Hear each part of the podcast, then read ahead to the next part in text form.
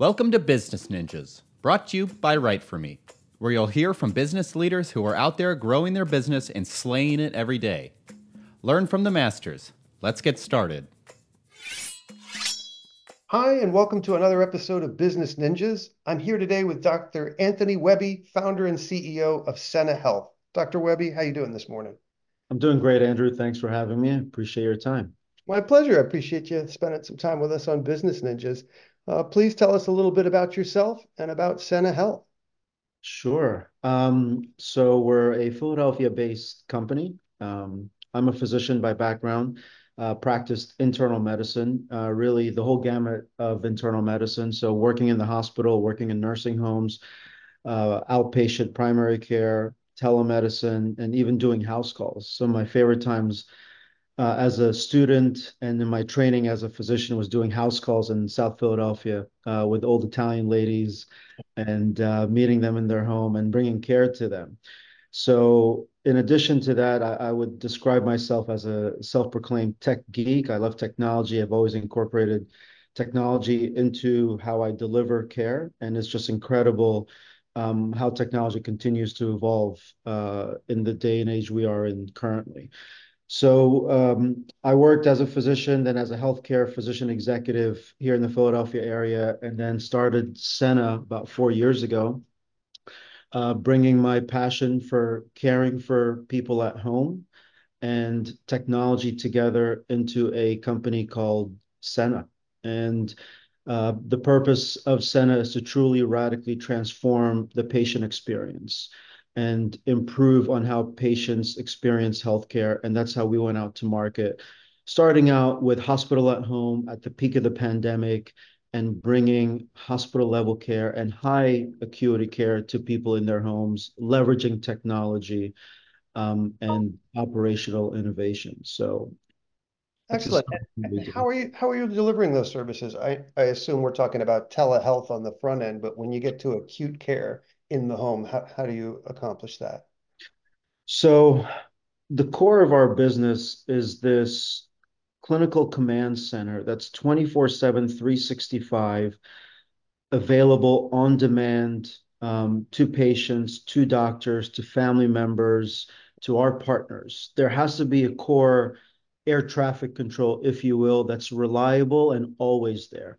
So everything runs through our clinical command center. All of our services runs through that. We leverage technology. We have an in-house technology team of programmers and developers where all of our coordinators and all of our team members and leaders leverage technology, automation, AI into how we're how we operate and how we function.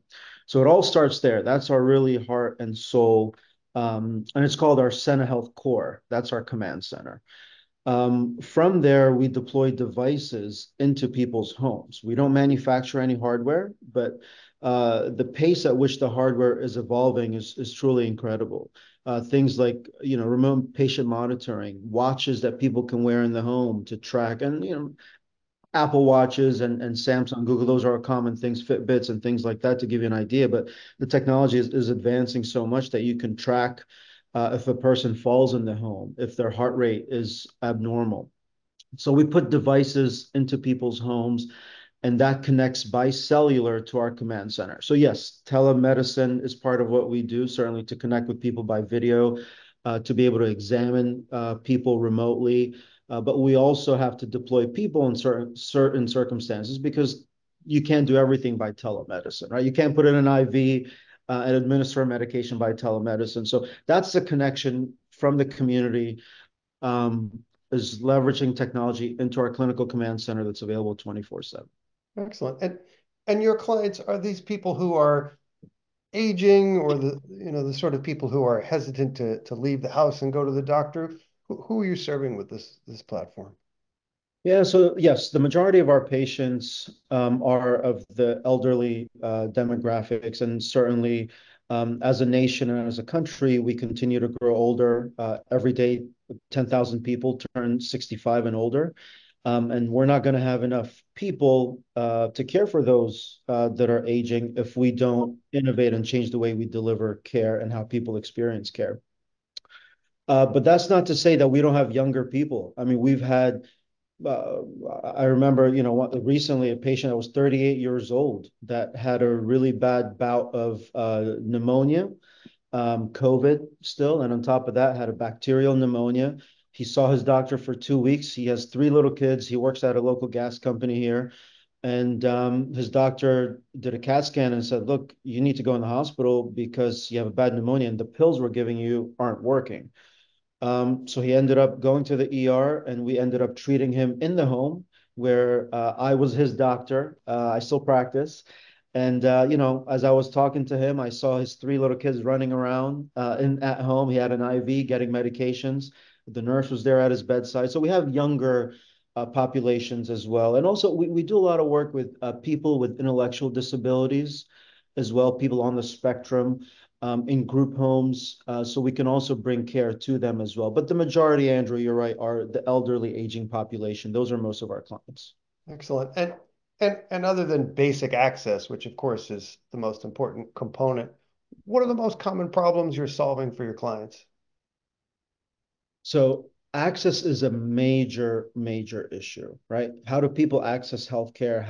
Um, Unfortunately, a lot of things in healthcare today are very siloed. Uh, you have a subspecialist to the subspecialist that does only one thing. Unfortunately, there aren't a lot of generalists out there that can help people navigate. So um, one is, yes, we help, like you said, uh, improve and change the way people access healthcare, but more importantly, give them access to care where they have someone. One of the metrics we keep track of uh, in our command center is speed to response, speed to answer, whether it's a phone call, text message. And that's something our goal is within 14 seconds. If you're calling us, we know it's important that a human being gets on that call or responds to your message so that you know there's always someone there. So we've invested in that technology. Um, so in addition to access, what we're really solving for is how people experience healthcare. I'll give you an example. So just to to elaborate on that, the average consumer of healthcare, regardless of education, understands healthcare at a fifth grade level. And that's no knock on anyone's education. It's just how healthcare is so complicated. I mean, I know physicians and and some you know neurosurgeons that struggle with getting the right care for their own family members when it comes to it. So it really takes a lot of work to understand healthcare and then explain it to a person and their family members uh, at a level that they can understand and make an informed decision. So I think those are the two things we're solving for: is access to your access is big. Um, that's a major problem we have. And then two, it's understanding healthcare and how to um, consume healthcare or use healthcare uh, uh, as a well-informed patient and family member. Excellent. Thanks. And I assume there is some competition in your space. There has to be. What what differentiates Sena Health? What makes you stand out from your competition? Yeah, Andrew, there's not enough competition. We are just touching the surface here of uh, bringing care to people where they are. And there's some incredible people in our space doing amazing things, uh, even pre-pandemic, during the pandemic, and post-pandemic. Um, and really, it's a community of people out there. Uh, They're trying to support each other. And the whole concept of really what what we're doing here, Andrew, is that concept of care anywhere. You know, people now, like you know, you and I are having this conversation where probably before the pandemic, it'd be a little bit more challenging to make this the norm. And uh, culturally, we've changed in how we consume uh, things, right? Uh, whether it's how we get things delivered to our homes or um, you know, how do we go to events, how do we communicate, how do we work with each other. So healthcare is not immune to that. Uh, and um, uh, there's there's a lot of people trying to solve for that concept of care anywhere and bringing care to people. Telemedicine is just one part of it. So yeah, there are competitors. I don't look at them as competitors. We're all trying to do the same thing. I wish more people, more hospitals, more doctors and medical groups um, get into this concept of meeting patients where they are and meeting their families and bringing care to them, as opposed to the opposite, where we've built this large institutions and expect people and their families to come there to uh, consume uh, healthcare. Uh, I think what differentiates Sena is um, we truly meet patients where they are and go upstream. A lot of programs focus on just one thing, whether it's delivering hospital care at home or whether it's helping employees uh, navigate healthcare, uh, or whether it's you know cancer care, cardiology care, um, or urgent care at home, for example. And I think what we do at SENA differently is that we really cover the whole gamut of care.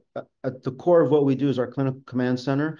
That enables, sure, we can do hospital level care at home, uh, or we can go all the way to just deliver vaccines in the home and help someone understand um, their care as an employee. So we do a lot of work in the employer space where unfortunately a lot of employers are struggling and their employees spending a lot of money um, on healthcare for their employees, and the experience is just terrible.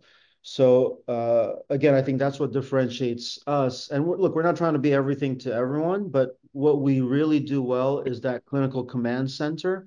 That's our heartbeat of how we enable all the uh, models of care that we have. You used a phrase that I use every single day in the context of what we do here at WriteForMe, which is that you have to meet people where they are, whether it's medical care or or your content to educate and engage people and teach them who you are. Tell me what role content has played in the growth of SENA. So one of the major things I tried to hardwire when we first started SENA from the very first person we cared for, Linda, was to constantly get feedback and create feedback loops in our organization. And our North Star and number one feedback is our patient experience and the testimonials we get from patients. So we hardwire that from day one in SENA. And um, the testimonials we've gotten, Andrew, are just second to none. Look, I've been a physician for 17 years. And a lot of my practice, whether I was a hospitalist, uh, working in the hospital, uh, or uh, you know, in an office, um, people don't people don't want to end up in the hospital. They're not happy to be there unless you're having a baby or delivering or something happy, you know. But if you have a broken bone or you have a heart attack, you know, stroke, you're not happy being in the hospital. I've seen the reverse when we've meet, met people at home. Like that 38 year old gentleman with pneumonia, he wasn't feeling well, but he was so thankful to be at home with his three daughters running around and just being able to be home with his family.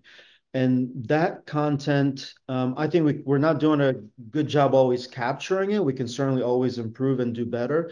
But those stories is what drives us is what we should get the word out uh, on and inform people that there's a different way to experience healthcare um, that's very different than what we're used to. So um, I, I truly believe in that, you know, capturing those moments, that content, and and spreading the word. So uh, we'd love to have your help uh, with that because uh, you know we're we're a healthcare delivery company and we're a tech tech company as well. So we're not good at that. So we'd love to get your uh, input on that and support. Hey, we'd, we'd be honored to help you help people thrive.